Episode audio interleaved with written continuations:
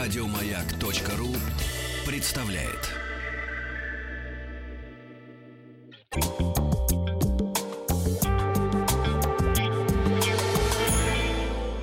Сладкая жизнь. После этой заставки всегда хочется сказать. Не, не слипнется, А, хочется да. сказать после этой заставки. А все равно, потому что сегодня мы поговорим о ламингтон. А, Есть такой десерт ламингтон, а, австралийский. А, Представляет собой бисквит прямоугольной формы, покрытый шоколадной глазурью и обваленный в кокосовых стружках. Иногда два ламинга- ламингтона соединяются в одно пирожное с помощью крема или клубничного джема. Происхождение у него достаточно простое. Ламингтон был назван в честь Чарльза Уоллеса Александра Напира Кокрейна Бейли. И долго так десерты называли. Пока не вспомнили, что Повтори, пожалуйста. а, Чарльз Уоллес Александр Напир Кокрейн Бейли. Прекрасное название. Да, но вспомнили, что, оказывается, этот персонаж оказ- еще и второй барон Ламингтон, и решили сократить название до Ламингтона. Губернатор, э, он по совместительству был губернатор штата Квинсленд с 1896 по 1901 год, если вдруг кому интересно. И он, соответственно, вошел в историю как э, человек, подписавший 1 января 1901 года декларацию, благодаря которой Западная Австралия стала частью Австралийского Союза. Существует несколько версий происхождения этих пирожных. По одной легенде, к губернатору неожиданно пожаловали гости, а дома не оказалось ничего, кроме черстого бисквита. Повар нарезал шоколадный бисквит с кубиком, кубиками по 4-5 сантиметров и обмакнул в размельченный кокос, чтобы скрепить кусочки.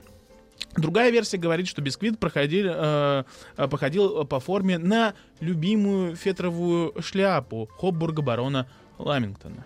Вот, собственно, две версии То особо... Теперь мы шляпу едим. ну, фактически, да.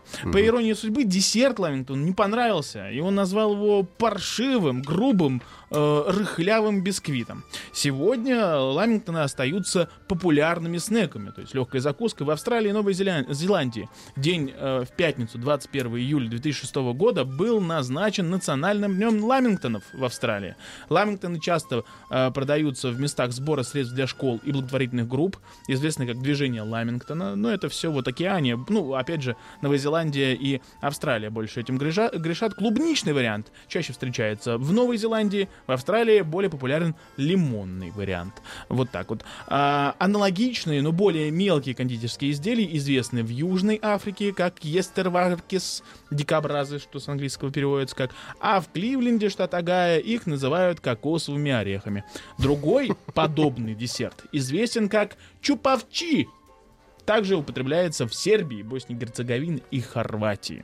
А, Вся идея в том, чтобы мы готовили бисквит всего из четырех ингредиентов. Он получается воздушный, очень мягкий, рыхлый и пористый. Казалось бы, ничего нового, ничего удивительного, но мягкая сочная корочка от шоколада в купе с кокосовой стружкой превращает его в нечто совершенно потрясающее. Пирожное мгновенно приобретает другой вкус, текстуру, неожиданную сочность. Бисквит буквально преображается, превращается в очень достойный интересный десерт. Я все. Не, не, не останавливайся, подожди. Не надо на самом деле. Я сейчас захлебнусь. Возьми себя в руки. Ну, в общем, действительно, это очень вкусно. Попробуйте. Это не очень сложно в приготовлении, потому что всего нужно 4 ингредиента.